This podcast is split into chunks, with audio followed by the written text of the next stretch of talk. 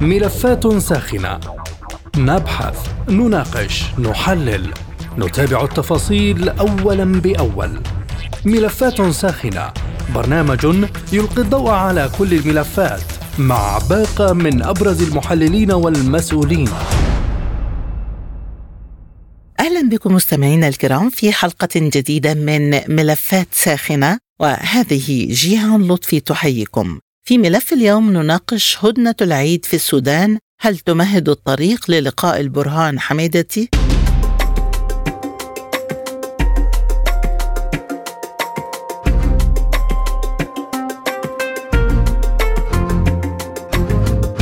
أعلن قائد قوات الدعم السريع في السودان محمد حمدان دوغلو حميدتي عن هدنة في البلاد من جانب واحد لمدة يومين اعتبارا من يوم الثلاثاء بمناسبة عيد الأضحى. وقال حميدتي أن الهدنة تأتي بمناسبة عيد الأضحى مشيرا إلى أنه تم تشكيل لجنة خاصة بقيادة رئيس محكمة الميدان بخصوص الانتهاكات المرفوضة بشكل قاطع بحيث تمتلك اللجنة الخاصة كل الصلاحيات وابتدأت عملها في أم الدرمان مقابل محاكمات ميدانية لعدد من الأفراد الذين ارتكبوا انتهاكات ضد المواطنين. فهل تمهد هدنة العيد الطريق للقاء حميدتي والبرهان؟ حول هذا الملف تدور نقاشاتنا في حلقة اليوم من ملفات ساخنة.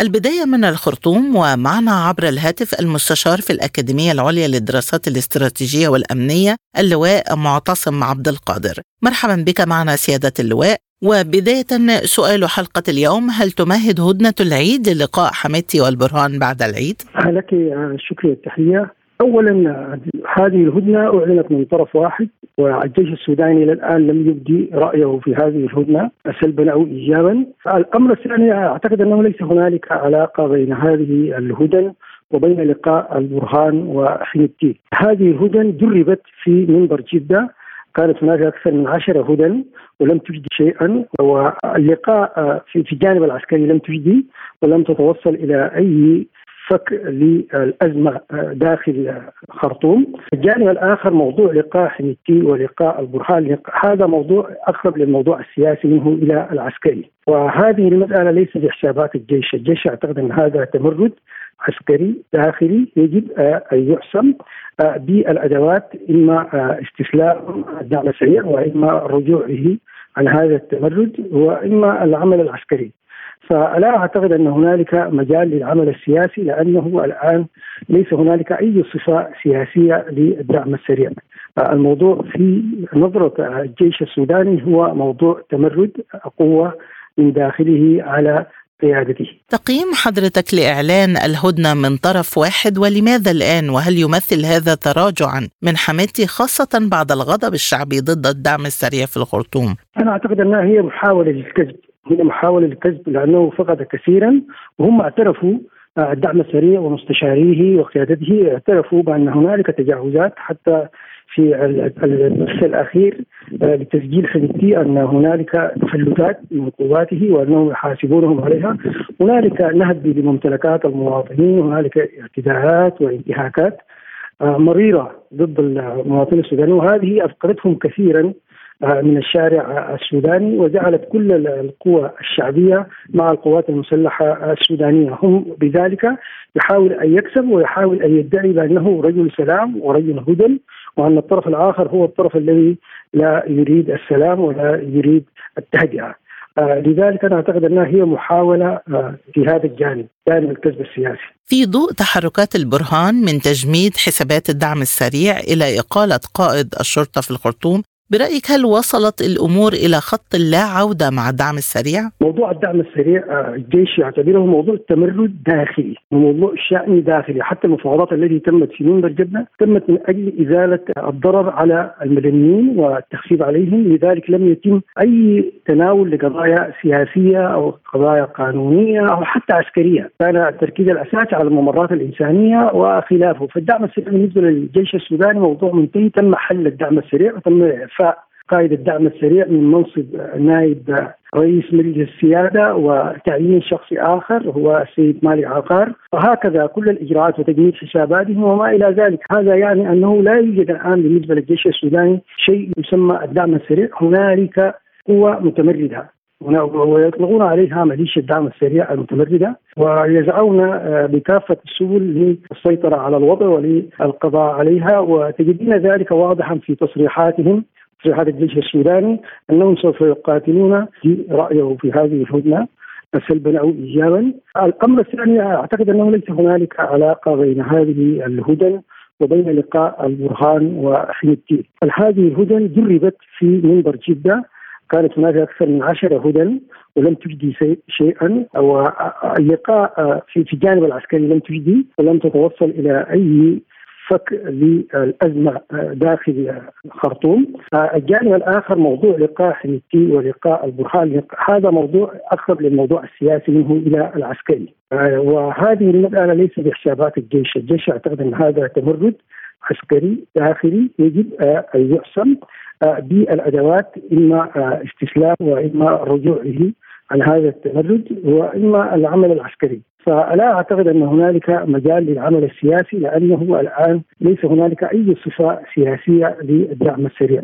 الموضوع في نظرة الجيش السوداني هو موضوع تمرد قوه من داخله على قيادته. ولكن سيادة اللواء البرهان يقول في نفس الوقت إنه يرحب بأي جهود للحل، برأيك عن أي حل يتحدث؟ حل الإشكالية العسكرية الآن كما تعلمين المواطنين السودانيين هم رهائن في ظل هذه آه، القصة في ظل هذه الاشتباكات المتبادلة بين الطرفين.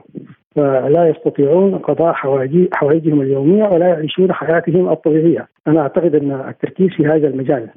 وإلا لما كان البرهان اتخذ القرارات المختلفة بإرجاع قاده الجيش الذين كانوا ضمن قوات الدعم السريع وذلك القرارات السياسية من إعفاء حيثي وحل الدعم السريع وتجميد حساباتهم وما إلى ذلك، أنا أعتقد أنه يحصر نفسه في جانب وقف العدائيات وقف إطلاق النار تسهيل احتياجات المواطنين الإنسانية. هناك جهود من جنوب السودان وتصريحات لوزير خارجيتها بضرورة تهيئة الجو للقاء الطرفين. برأيك هل تنجح هذه الجهود؟ أنا أعتقد اعتراض السودان على مبادرة الإيجاد آه، في اعتراضهم على آه، الرئيس الكيني.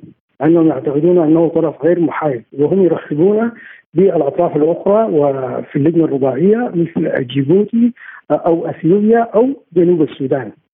وجنوب السودان كذلك له أدوار سابقة كما السودان أدوار سابقة كانت دائما ما تحصل وساطات ما بين المعارضة آه، من الطرفين وبين الحكومات من الطرفين وكانت ناجحة في أغلب الأحيان لأن العلاقة بين الشعبين كانت علاقة شعب واحد لذلك أنا أعتقد أن جنوب السودان يمكن أن يلعب دورا كما يمكن لمصر كذلك أن تلعب دورا لأنها هذه الجهات ليس للحكومة السودانية أي اشكاليات في أن تتولى أمر الوساطة. في ضوء هذه المعطيات ما مصير جهود الوساطة التي تقوم بها السعودية واللجنة الرباعية؟ أنا أعتقد هنالك إشكالية أساسية في الوساطة منبر جدة. منبر جدة إحدى إشكالياتها أنه لم تكن له آليات على الأرض لمتابعة تنفيذ ما يتم التوصل إليه من اتفاقيات. وهذه خطيرة لأنها باستمرار تؤدي إلى مزيد من تغول طرف على الطرف الآخر. تسمح لاي طرف أن يتغول على الطرف الآخر. المساله الأخرى أن الولايات المتحدة كطرف وسيط فرضت عقوبات على الحكومة السودانيه، لا يمكن أن تكون وسيطا وفي نفس الوقت أن تفرض عقوبات وأن تتسلط على أي من الأطراف، فأنا أعتقد أن هذه من الاشكاليات من جدا. بالنسبة للمملكة العربية السعودية أنا أعتقد أن لها دور كبير يمكن أن تقوم به بالإضافة إلى الدول العربية الكبرى مثل جمهورية مصر وخلافهم، لكن أنا لا أعتقد أن النظام السابق بهذه القوة، النظام السابق في أيامه الأخيرة في سنواته الأخيرة كان يعاني من ضعف شديد، كانت هنالك دعوات داخلية داخل النظام إلى التغيير وإلى ضرورة أن يكون هنالك شراك لقوى سياسيه أخرى في الحكم معهم. وهذا ما كان يتداول في عام 2013 قبل التغيير الأخير، بعد التغيير الأخير هنالك إجراءات تمت ضد النظام السابق وضعفته كثيرا. وكذلك هو بنفسه نأى بنفسه على العملية السياسية وصار يدعو إلى إعادة بناء داخلي والى اعاده العمل السياسي داخلي بصورة مختلفة. فأنا أعتقد أن الإشكالية الحالية ليست لها علاقة بالنظام السابق بصورة كبيرة وليس له أثر كبير وواضح في الساحة السياسية السودانية. من الخرطوم كنت معنا المستشار في الأكاديمية العليا للدراسات الاستراتيجية والأمنية اللواء معتصم عبد القادر شكرا جزيلا لك. وحول الأطراف الفاعلة في أزمة السودان معنا من القاهرة اللواء محمد عبد الواحد خبير الشؤون الإفريقية والأمن القومي. مرحبا بك معنا ضيفا عزيزا سيادة اللواء المتحدث باسم العملية السياسية في السودان حذر من تحول القتال الدائر في بلاده إلى حرب عابرة للحدود تعلو فيها الأجندات الخارجية ما تقييم حضرتك لهذا الطرح؟ أهلا بحضرتك واهلا بمشاهدينك الكرام، هذا الطرح حقيقة وارد جدا وبشدة وموجود وبشدة. الحرب في السودان ربما تطول وتتسع رقعتها في مناطق أخرى كمان من السودان بعد الحديث عن عدم جدوى مفاوضات جاده وعدم التجاوب مع مبادرة الإيجاد. القتال اشتد خلال الفترة السابقة في إقليم دارفور خاصة في نيالا والفاشر اللي هم كان بيسودهم نوع من الهدوء النسبي بعيدا عن الجنينة. كما تواصل أيضا في الجنينة وأماكن أخرى وشهدت أبشع الانتهاكات الإنسانية لم تحدث من قبل هذه الأحداث.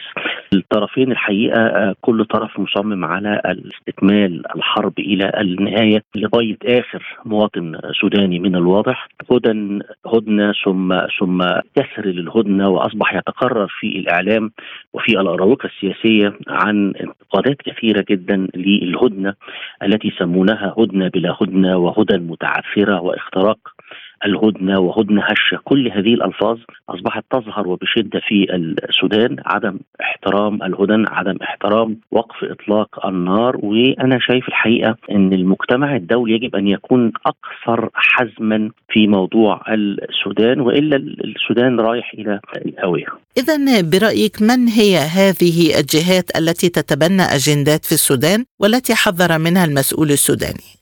اجندات خارجية كثيرة منها ما هو دولي هو بيرغب آه، في إن استمرار هذا النزاع في السودان تبقى آه، تحت السيطرة. يعني اللي أنا شايفه الحقيقة السودان وليبيا وسوريا واليمن وغيرها دايما الغرض اللي أنا شايفه مش إنهاء الصراع أو الاستقرار. وعايز البلاد دي تفضل في حالة من عدم الاستقرار هشة ضعيفة. نوقف الصراع ويبقى الحال كما هو عليه. الحال كما هو عليه ده حضرتك بعد فترة طويلة بيؤدي إلى انفصال بتبقى حالة من السكون الهادي وكل طرف بيسيطر على منطقة جغرافية معينة وبعد كده بيفرض أمر واقع بترتيب الوقت. بيحصل عملية انجذاب البعض للأماكن الأكثر استقرارا وأمانا ثم بيبقى أمر واقع وبيطالب بقى بالانفصال. يعني أنا أتخيل إن الدول اللي أنا بحكي لحضرتك عليها دي كلها أو دول الربيع العربي اللي لم تستطيع النهوض مرة أخرى إنها راحة في اتجاه التقسيم. وأنا عشت التجارب دي الحقيقة في في الصومال من قبل وشفت يعني موضوع التقسيم ما بيجيش في يوم وليلة ده بيجي بالتدريج وبيبقى أمر واقع وبتحصل عمليات هجرة والشعوب بتفضل إنها تقعد في أماكن مستقرة عن أماكن بها تدهور للحالة. أنا شايف إن الوضع ماشي في السودان بنفس هذه الوتيرة. المجتمع الدولي وعلى رأسه الولايات المتحدة الأمريكية الحقيقة غير جادة في وقف القتال. هي قادرة على إنها توقف القتال. الحاجة الثانية في دول إقليمية كمان بتعزز من الصراع. يعني حتى الآن لم أرى دولة في المجتمع الدولي بيوصفوا الدعم السريع. يعني ما زال ينطق الدعم السريع لكن لا لا يوصفوه كقوه تمرد حتى الآن. خرجت على النظام في السودان. في الحقيقة إشكالية كبيرة في المجتمع الدولي. ما زالوا ينادونه بالدعم السريع وكأنه قوة مساوية للدوله فهناك رغبة ل يعني بقاء الحال كما هو عليه. حالة من عدم الاستقرار ثم نصل إلى مرحلة إن كل طرف يعني يجلس في المنطقة أو يسيطر على المنطقة التي فيها ويبقى فيها لفترة حتى نفرض أمر واقع لعملية التأسيس. بالحديث عن وضع الدعم السريع إعلان حميدتي للهدنة خلال العيد يأتي بعد ساعات من إعلانه السيطرة على مقر الاحتياطي المركزي التابع للشرطة وأيضا بعد سبعين يوما كاملة من القتال برأيك سيادة اللواء هل تغيرت المعادلة على الأرض وهل بات الدعم السريع صاحب يد عليا في هذه المعادلة؟ لا شك أنه حقق انتصارات ولا يستهان به كما بدأت التصريحات في الأول من قبل الفريق أول البرهان أن خلال ساعات هيتم القضاء عليه لا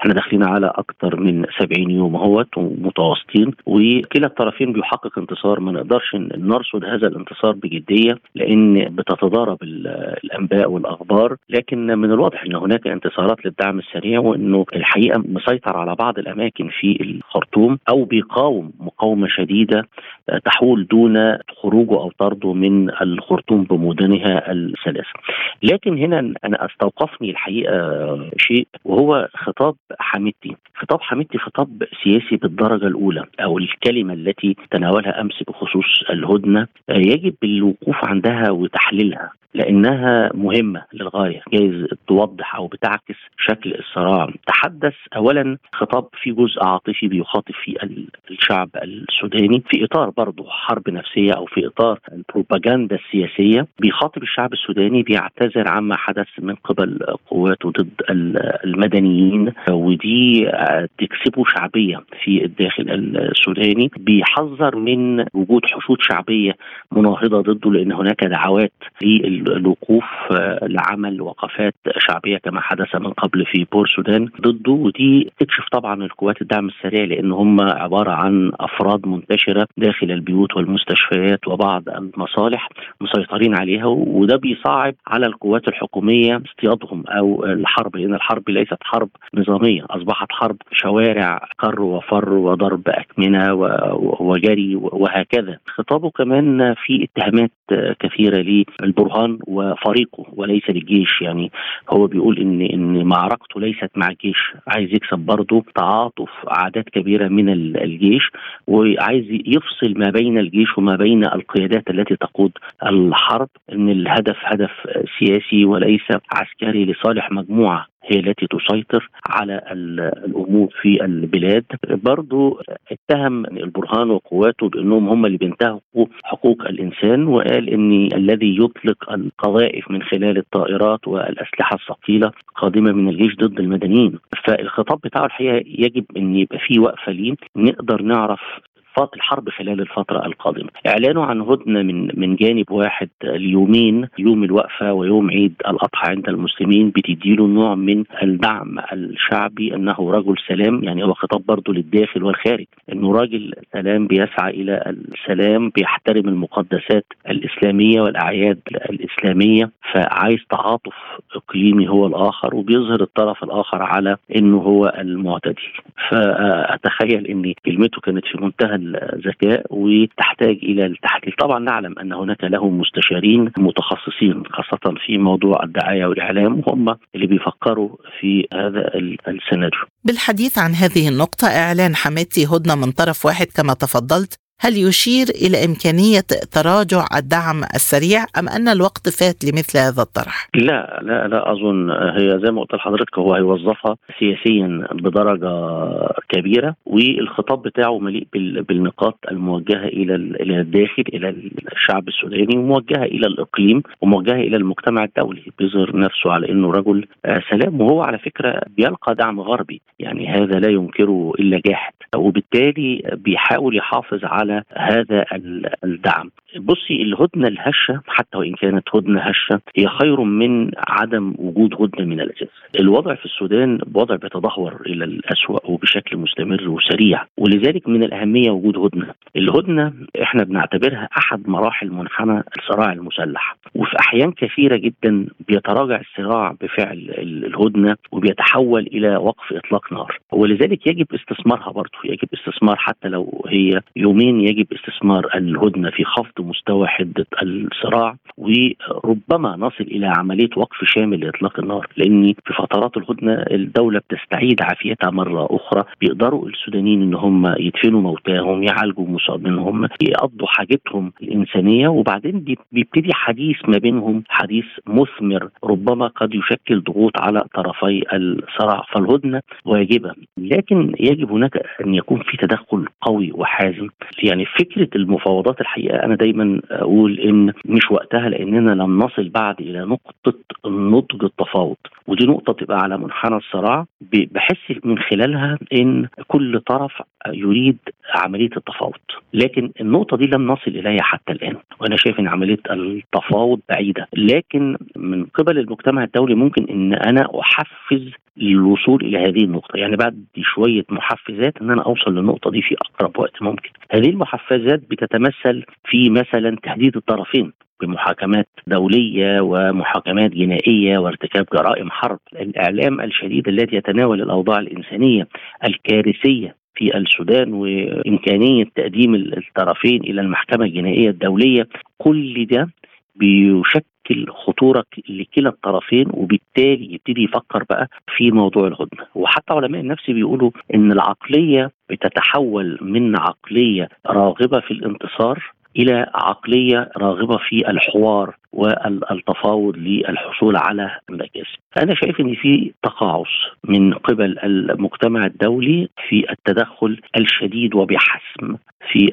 السودان. بعد فشل محاولات سابقة لوقف إطلاق النار، ما مصير هذه الهدنة وهل نتوقع استمرار القتال بمجرد الانتهاء منها؟ أنا أتفق مع الطرح. استمرار القتال بعد توقف الهدنه ما فيش رغبة بين الطرفين. حتى الآن أنا لم أشاهد أي ظواهر لرغبة الطرفين لوقف كامل لإطلاق النار أو الرجوع إلى مفاوضات مباشرة أو غير مباشرة. أنا شايف إن كل طرف مستمر مصمم على التخلص من الطرف الآخر نهائيا. الصراع سيدة الفاضلة صراع سياسي على السلطة بالدرجة الأولى بعيدا عن مصالح الشعب السوداني. وبالتالي سوف تستمر يستمر هذا الصراع لفترات طويلة. الخاسر الوحيد هو الشعب السوداني. مع إخفاق السودان في بناء دولة المواطنة وبقاء الأقاليم في ظل الهويات القبلية ما هي فرص السودان ليخرج من هذه المعضلة؟ من الصعب يعني لها أسباب كثيرة. أنا شايف إن إن في استمرار للصراع خلال الفترة القادمة في السودان في ظل عدم فهم الأطراف لأبعاد المخاطر والتهديد الشديد اللي بتعاني منه الدولة السودانية. في تدخلات دولية وكل طرف من الطرفين بيستجيب لهذه التدخلات للأسف لتحقيق مصالح شخصية فقط على حساب المصلحة الوطنية. في غياب فعلي لمفهوم الدولة الوطنية وبالتالي الصراع هيستمر لتحقيق مكاسب خاصة. من القاهرة اللواء محمد عبد الواحد خبير الشؤون الإفريقية والأمن القومي. كنت معنا شكرا جزيلا على هذه الإضاءة.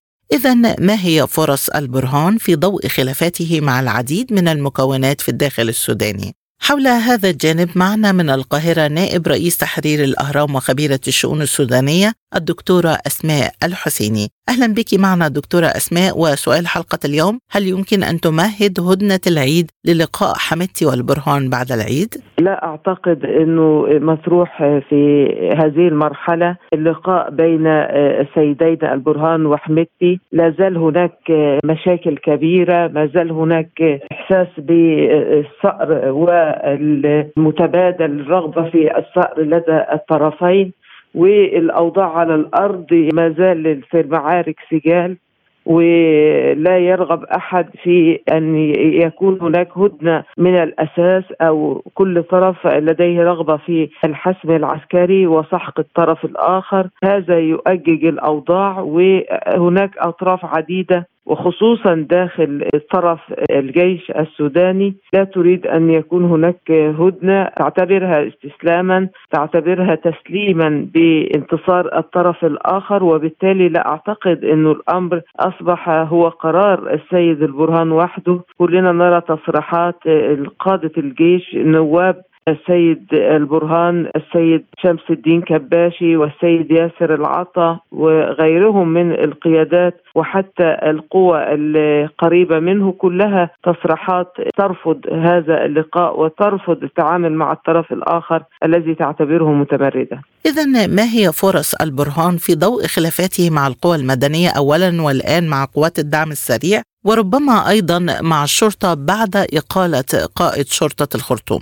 نعم يعني ليس فقط مشاكل السيد البرهان ليس مع هذه الأطراف وحدها خصوصا يعني الأطراف التي تعتبر خصما له وإنما حتى في فريقه نفسه يوجد هناك انتقادات واسعة النطاق ويتم التعبير عنها بأكثر من طريقة ويعتبرون السيد البرهان هو من مكن وساعد في تشكيل أو مضاعفة قوة الدعم السريع ومضاعفة عتادها خلال الفترة الماضية ويستدلون على ذلك بأن يعني قوات الدعم السريع كانت قرابة عشرين ألف عندما غادر أو أجبر البشير على ترك السلطة وتم عزله.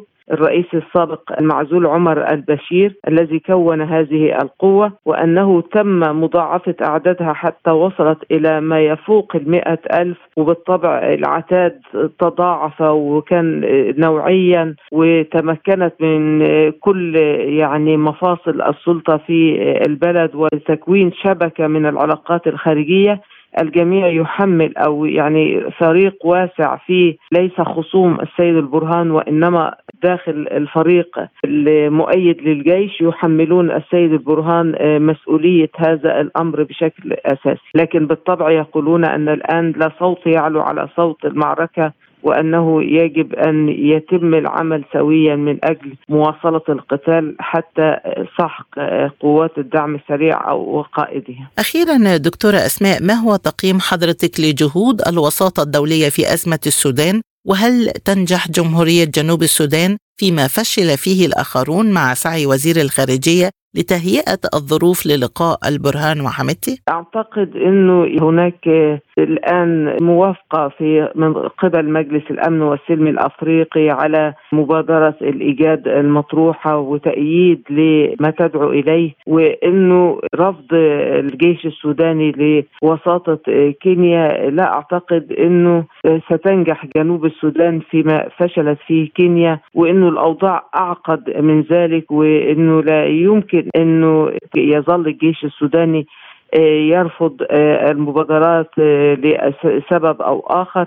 وكلما رفضت المبادرات وطال أمد الأزمة تتعقد وتخلق قضايا إضافية وتتوسع دائرة الحرب كما رأينا حتى وصلت إلى أنحاء دارفور وشمال كردفان. والآن الدخول الحركة الشعبية لتحرير السودان بقيادة عبد العزيز الحلو على خط الأزمة في جنوب كردفان. الأمور تتعقد كثيرا والمجتمع الدولي الذي رأى يعني ممثلا في الولايات المتحدة والمملكة العربية السعودية وأيضا حلفائهم في العالم الذين رأوا أن يعني مفاوضات جدة غير مجدية الآن يبحثون أو يدرسون الوسائل اللازمة من أجل إجبار الطرفين على وقف القتال لأنه لا يمكن أن يظل العالم يتفرج كثيرا على ما يوصف الآن في الغرب بأنه مجازر وأنه يذكرهم بما حدث من إبادة وجرائم حرب